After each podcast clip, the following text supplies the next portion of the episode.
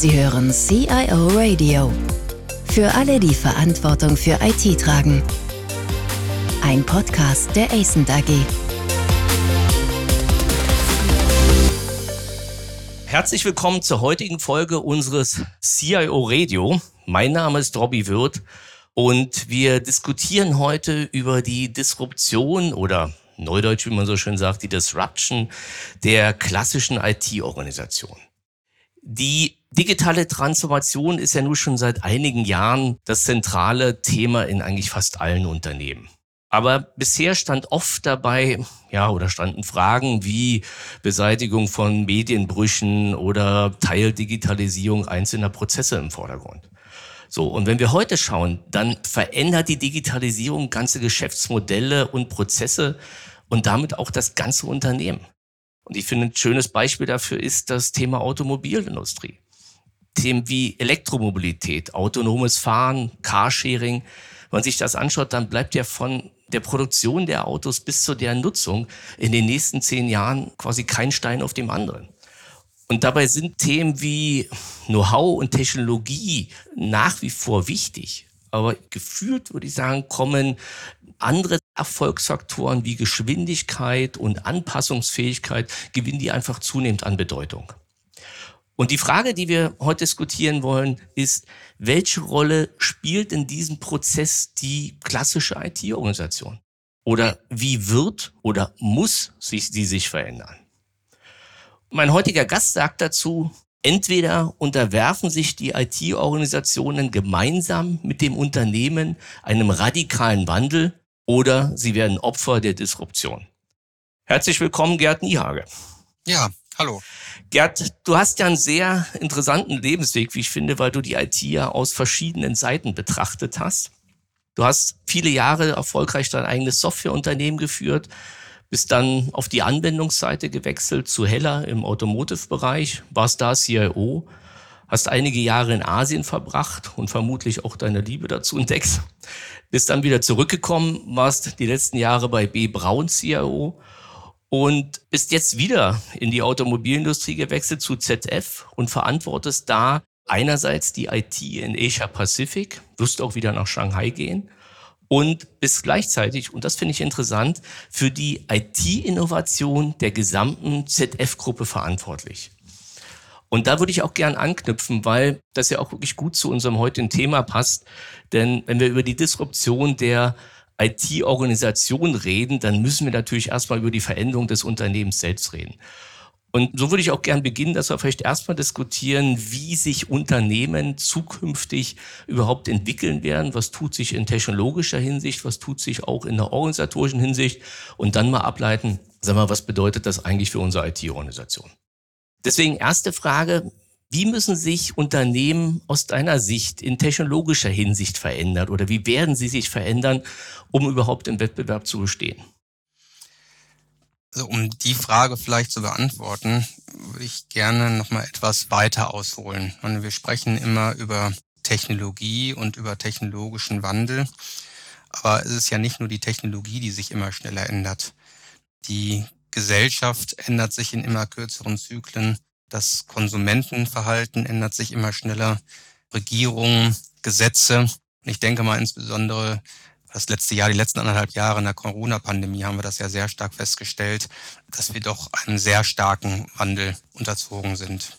Und diesen Wandel unterwerfen sie natürlich auch die Unternehmen und versuchen sich Technologie handhabbar zu machen. In der Vergangenheit ich mache jetzt auch über 25 Jahre IT, ging es ja immer darum, eigentlich interne Prozesse zu digitalisieren. Es ging immer darum, effizienter zu machen oder vielleicht manuelle Tätigkeiten zu automatisieren. Und jetzt geht es wirklich darum, neue Kundenkanäle hinzubekommen. Eigentlich ein immer besseres Kundenerlebnis zu schaffen, eigentlich mit immer einem neueren Mix an Technologien, um eben sich viel, viel schneller an das Konsumentenverhalten, an die Gesellschaft anzupassen. Wir kennen das aus der IT heraus, oder ich zumindest kann mich noch dran erinnern, als im Unternehmen, wenn man mit dem PC gearbeitet hat oder mit E-Mail gearbeitet hat oder vielleicht so einen Blackberry hatte, da war man technologisch ganz vorne mit dabei. Und zu Hause konnte man sich das nicht leisten, die Geräte waren teuer. Und mittlerweile ist es ja so, dass die technologische Ausstattung zu Hause meistens besser ist als im Unternehmen und entsprechend auch das Erlebnis, was die Mitarbeiter haben. Und wir es sehr stark ja gewohnt sind, durch große Technologieunternehmen wie Amazon, Microsoft, Apple, uns an eine ganz andere Welt zu gewöhnen, wo wir wirklich eine echte Repräsentanz der physikalischen Welt in der digitalen Welt haben. Also ich weiß nicht, wie es anderen geht. Ich ertappe mich dabei, wenn ich wissen will, wie das Wetter draußen ist, dass ich nicht mehr das Fenster öffne und rausgucke, sondern dass ich ehrlich gesagt auf mein Smartphone gucke oder Alexa frage, wie ist denn das Wetter draußen? Und ich finde es tatsächlich auch erstaunlich in der Corona-Zeit, wie schnell sich Dinge gewandelt haben. Nahezu jeder Paketdienst zeigt dir in Echtzeit die letzten Meter an, bis der Paketbote bei dir an der Haustür klingelt. Und das ist natürlich was, was generell Unternehmen viel, viel mehr zu Technologieunternehmen machen, weil sie dieses nahtlose Kundenerleben schaffen. Und das hat aber auch die Schwierigkeit innerhalb des Unternehmens, diese Anpassungsfähigkeit hinzukriegen. Wir haben eine junge Generation, denen es nicht schnell genug gehen kann, die das mitbringen wollen und die dann feststellen, dass zum Beispiel innerhalb des Unternehmens die Technologie nicht so weit ist. Die sind sehr schnell dann enttäuscht darüber und wollen deswegen ganz gerne lieber bei großen Technologieunternehmen arbeiten. Und wir haben auf der anderen Seite eigentlich eine ältere Belegschaft, die Schwierigkeiten haben, sich darauf anzupassen. Und das ist ein Hindernis eigentlich im Hinblick darauf, diese neuen Geschäftsmodelle und diese Technologien wirklich einsetzen zu können. Aber ich denke mal, da wird kein Weg dran vorbeigehen. Am Ende werden die Unternehmen alle irgendwo Technologieunternehmen werden und sich in Richtung eines Softwareunternehmens wandeln. Wir merken das ja auch. Ne, Konsumerindustrie waren die ersten. Da war es sehr leicht, dass man weggeht eigentlich vom Produktvertrieb und mehr zu Services oder Lösungen geht. Ne, aber auch im B2B-Umfeld merken wir das immer mehr, dass sich da die Geschäftsmodelle ändern. Das heißt, aus deiner Sicht wird sich das zu einem Szenario entwickeln, wo wir eine weitestgehende automatisierte Produktion physikalischer Güter haben und die über eine zentrale Plattform, die eben viel Flexibilität im Bereich, sag mal, Kundenansprache, Logistik und so weiter bietet, entsprechend vertrieben werden. Und die Menschen werden sich hauptsächlich auf die Innovation konzentrieren. Ist es das, was du meinst? Also ich gucke mal ins Unternehmen rein und sage, wenn wir uns den Automatisierungsgrad im Unternehmen angucken, dann haben wir wahrscheinlich keine Revolutionen mehr, sondern Evolutionen. Da werden mehr Geräte angebunden, ich kann viel mehr automatisieren, ich kann viel mehr verknüpfen, aber ich bin innerhalb des Unternehmens noch. Na, eigentlich geht es darum, wie kann ich die Außenwelt, also die Welt Richtung Kunden vielleicht mit der Innenwelt haben. Und du hast eben gesprochen, ich bin in der Automobilindustrie tätig. Wir alle sind es schon gewohnt, dass wir was ich, uns ein Auto konfigurieren können. Und so wie ich es konfiguriert habe, geht es in die Produktion rein und ich kann ja sogar den Produktionsprozess begleiten und weiß, wann mein Fahrzeug geliefert wird. Das ist das Verbinden von der Außenwelt zur Innenwelt rein. Aber das ist nach wie vor eigentlich datengetriebenes Modell, dass ich es hinbekomme, eine vertikale und horizontale Integration aufgrund der Daten hinzubekommen. Die Herausforderung ist dabei, die Schnittstellen zu haben zwischen der physikalischen und der digitalen Welt. Was ich aber auch denke, was sich noch viel, viel mehr ändern wird, ist gar nicht mehr so sehr die Automatisierung von manuellen Tätigkeiten, wenn ich jetzt an die Produktion denke, sondern eigentlich viel mehr auch die Automatisierung von Wissensarbeitern. Bislang war es immer noch so, dass wir tatsächlich manuelle Tätigkeiten effizienter gestaltet haben, mit Hilfe der Informationstechnologie, aber nach wie vor immer noch beim Umsetzen. Ne, also ich nehme jetzt mal in der Produktion, ich habe einen Produktionsplaner oder ich habe einen Materialplaner, der sich um Einkauf kümmert. Der hat immer noch den Produktionsplan im Überblick gehabt ne, und hat von seinen Erfahrungen gelebt. Aber jetzt sind wir eigentlich so weit, dass wir in der Lage sind, die Erfahrungen in einem Unternehmen von allen Planern oder auch von Buchhaltern und so weiter aufzunehmen ne, und eigentlich vorherzusehen, wie die reagiert haben und dann auch diese Wissensarbeit zu automatisieren. Das bedeutet, dass die Standardvorgänge und alles, was wir heute als Wissensarbeiter machen, 80 Prozent, das sind Standardvorgänge, die werden wegfallen und die Mitarbeiter werden sich nicht mehr auf die Standardthemen konzentrieren, also nicht mehr unbedingt von ihrem Erfahrungswissen leben, sondern die werden sich um die Ausnahmen kümmern. Und wenn ich natürlich einen starken Fokus auf Ausnahmen habe, dann muss ich out of the box auch denken. Das ist, glaube ich, auch was, was Innovationen befeuern wird, weil ich mich nämlich dann immer mehr auf die Nischen oder auf andere Dinge auch mehr konzentrieren kann, weil ich sehr viel mehr den Fokus habe auf diese Ausnahmen. Was heißt das eigentlich dann für die Organisation des Unternehmens selbst? Also wenn wir von dem hochdigitalisierten Unternehmen, ich sprach ja auch gerade von Daten über verschiedene oder Verbindung physikalischer und virtueller Ebene, aber wie sieht dann eigentlich die Organisation da drin aus? Brauche ich dann noch diese riesen Hierarchien, die wir teilweise heute noch finden? Wahrscheinlich ja nicht. Hierarchien ist ein anderes Thema. Nehmen wir ein Beispiel. Die heutigen Unternehmensprozesse sind ja gar nicht auf diesen rasanten Wandel ausgelegt. Wenn ich mal so das klassische deutsche Ingenieursunternehmen auch sehe, die planen langfristig.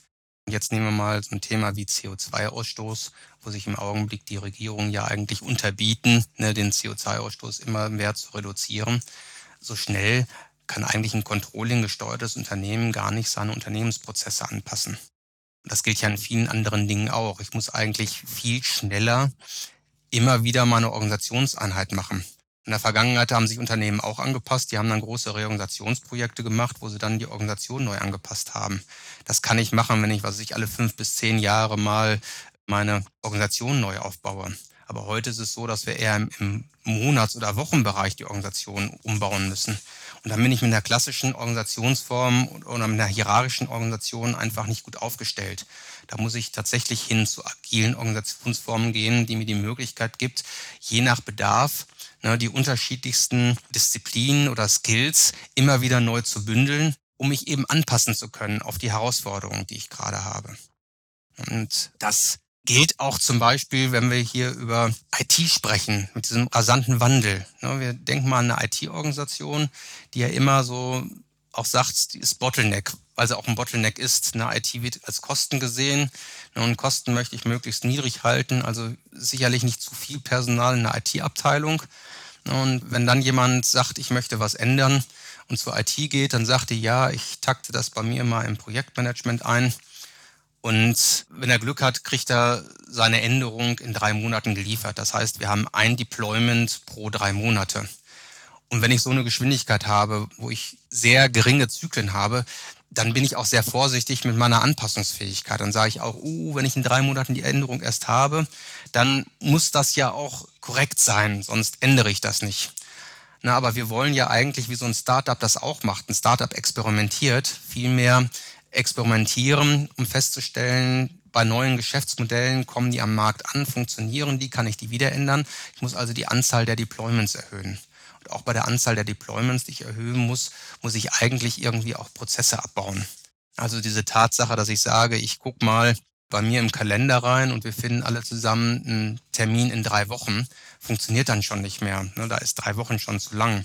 Das ist viel besser, wenn man wirklich so eine ständige Meetingkultur hat, weil man zusammensitzt und eigentlich sofort miteinander reden kann. Oder wenn man auch ein viel besseres Verständnis voneinander hat das bringt hinterher auch die Geschwindigkeit oder noch besser eigentlich dahingehend, dass ich sage, ich versuche Themen herauszulagern. Also ich kenne das auch. Ich würde natürlich am liebsten zum Vorstand hingehen und sagen, wir brauchen jetzt 3000 Programmierer in der IT. Und das würden wir nie innerhalb der IT bekommen. Also müssen IT-Themen in die Fachbereiche ausgelagert werden und dann dafür gesorgt werden, dass in diesen Fachbereichen eigentlich diese Änderungen viel schneller vorgenommen werden können. Ne, und damit haben wir dann auch tatsächlich diesen Wandel der IT-Organisation oder diesen notwendigen Wandel, weil wir ansonsten diese Geschwindigkeit nicht hinbekommen. Aber Gerd, lass mich da mal einhaken, weil wir diese Entwicklung, die sehen wir ja durchaus mittlerweile relativ viel, dass gerade für gewisse Fachapplikationen, finde immer so, das CRM ist immer so ein Beispiel, dass die ja durchaus die Verantwortung in die Fachbereiche geht, einfach weil die Dinger eben auch mittlerweile so einfach auch zu customizen sind, dass es jetzt keine tiefgreifenden IT-Kenntnisse, zumindest für einfache Sachen nicht mehr erfordert. Aber die Frage ist, wie wird sich denn der Fachbereich im Bereich Agilität entwickeln. Weil wenn ich jetzt so die IT angucke, dann sehen wir natürlich überall zurzeit viele Versuche. Es gibt viele Projekte, die alle schon agil laufen. Aber selbst in der IT tun wir uns ja gerade so im Bereich Infrastruktur manchmal schon noch sehr schwer, das jetzt komplett agil zu machen. Und die Frage ist, wir müssten das ja dann auf den Fachbereich transferieren. Also ich denke mal, wenn wir erfolgreich sein wollen und auch innerhalb des Unternehmens kompatibel bleiben wollen, dann müssen sich viele Bereiche agil umwandeln.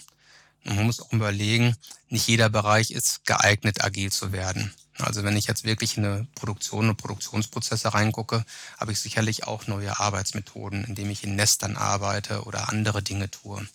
Aber gerade da, wo ich einem starken Wandel unterliege, muss ich irgendwo diese Säulen überwinden. Denn viele Tätigkeiten heutzutage, die kann ich nicht mehr im Silo erledigen. Also ich nehme mal ein Beispiel. Die meisten Unternehmen kommen, also ich bin jetzt sehr stark B2B geprägt, kommen aus einem Produktvertrieb.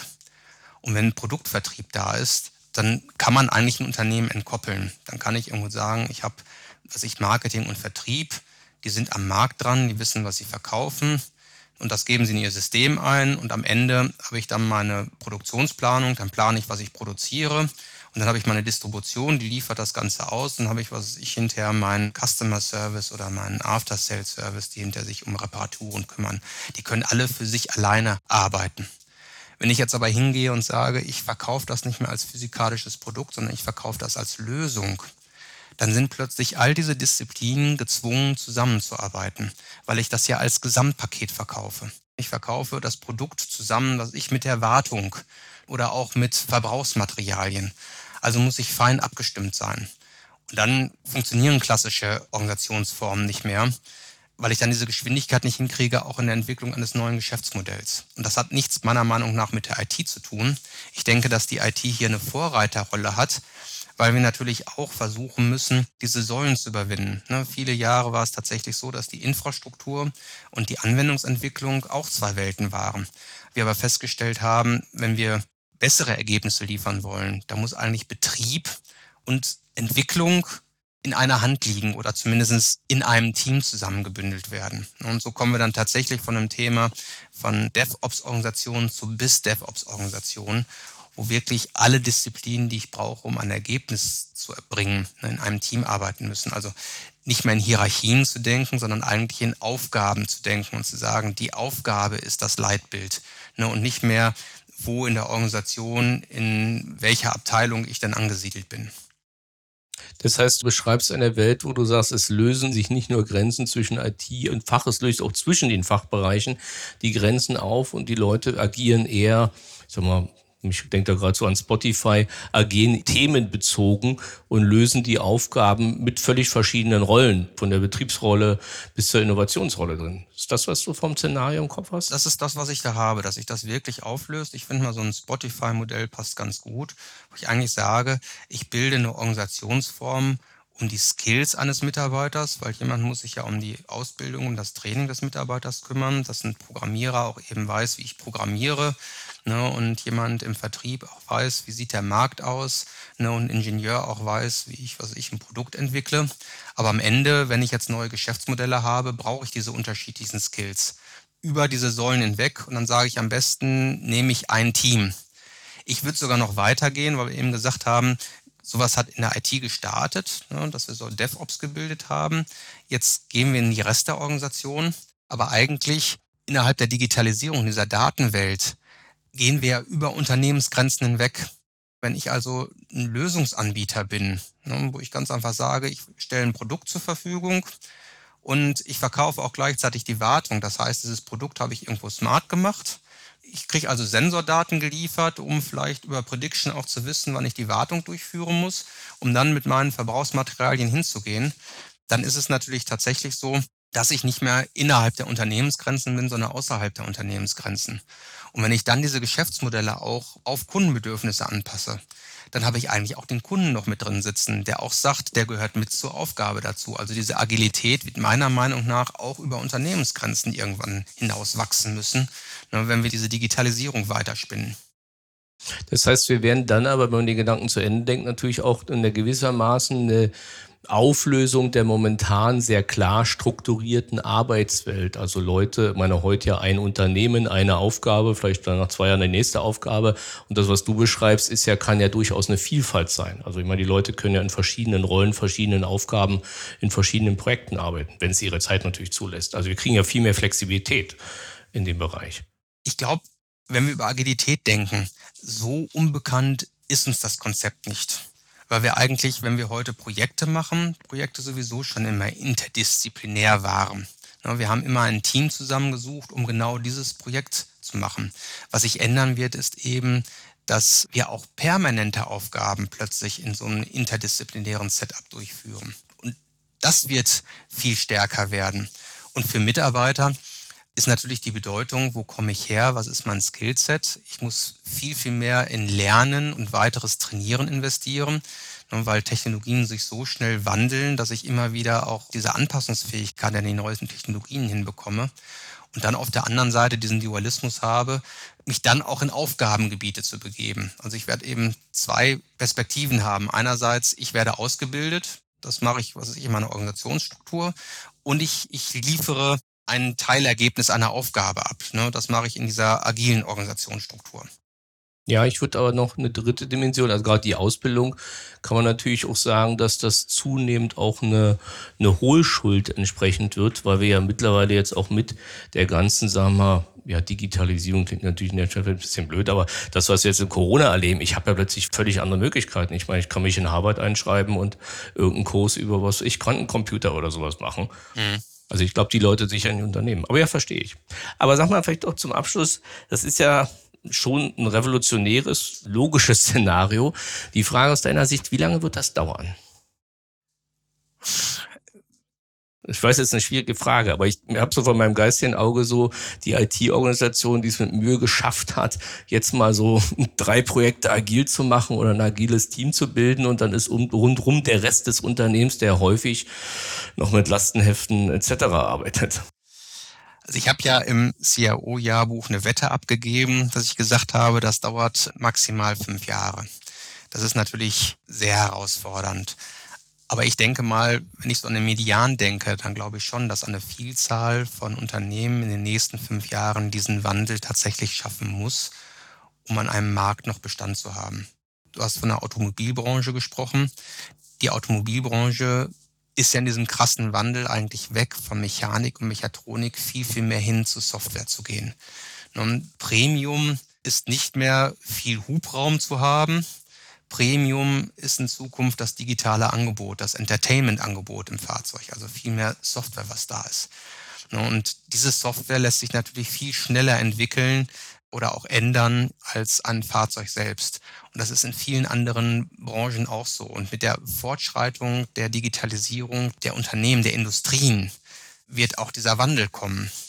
Daran hängt das also. Ich vermute mal, wenn ich irgendwo eine Industrie habe, die sich sehr langsam wandelt, wird auch dieser Wandel in Unternehmen sehr langsam sein. Aber gerade da, wo ich im Konsumerbereich bin, wo schnelle Änderungen sind, wird das in Unternehmen auch rasend schnell gehen. Naja, weil du sagst, im Prinzip dadurch, dass die Unternehmen sich digitalisieren, tragen wir auch die IT aus unserer kleinen IT-Organisation raus in das Unternehmen und damit, sag mal, auch das ganze agile Gehen, was dann zwangsläufig irgendwann eine kritische Masse erreicht und quasi wahrscheinlich auch den Rest des Unternehmens dann einfach mitnimmt, was gar nicht anders geht. Ja, das ist einfach so. Wir werden sehen, eine Medienbranche ist heute schon disruptiert und wenn man reinkommt, ist IT Bestandteil des Unternehmens. Wir gucken in den Bankensektor rein. Banken, auch Fintechs sind auch vollständig digitalisiert. IT übernimmt Operations in dem Bereich. Ne? Automobilbranche hatte ich gerade schon gesagt. Und so geht das eigentlich Business für Business weiter. Und überall da, wo diese Disruption der Industrie stattfindet, da findet auch diese Disruption der Organisation statt. Und der muss sich natürlich auch die IT unterwerfen. Die IT wird vielleicht auch gar nicht mehr irgendwann IT heißen, sondern wird in den Business-Bereichen aufgehen und wird vielleicht auf der einen Seite eine Governance-Funktion haben, wo ich eine Governance habe für Daten, Prozesse und Systeme. Und irgendwo habe ich dann Softwareentwicklungsbereiche oder habe vielleicht einen internen Dienstleister, der Softwareausbildung oder Support leistet. In diese Richtung wird sich das Unternehmen weiterentwickeln. Meiner Meinung nach. Ja, Gerte, komm, das nehmen wir auch als Schlusswort. Also ich finde ja zwei schöne Sachen. Zum einen zu sagen, in fünf Jahren haben wir die agilen Unternehmen, du hast gesagt fünf bis zehn, aber ich finde ja trotzdem mal einen Flock reinzuhauen, gibt ihm ja eine Perspektive und heißt ja, Leute, da müsst ihr heute anfangen, um da anzukommen. Und die zweite Aussage, die IT heißt irgendwann nicht IT, weil das ist ja auch eine schöne Metapher für den Wandel, der da passiert. Ja, Mensch, vielen, vielen Dank. Ich hoffe, dass unsere Zuhörer finden es genauso unterhaltsam, wie ich es fand. Und ja, freuen uns, wenn Sie das nächste Mal wieder einschalten. Gerd, vielen, vielen Dank fürs Kommen. Ja, sehr gerne. Vielen Dank fürs Zuhören. Mehr Informationen zu diesem Podcast finden Sie unter cioradio.de.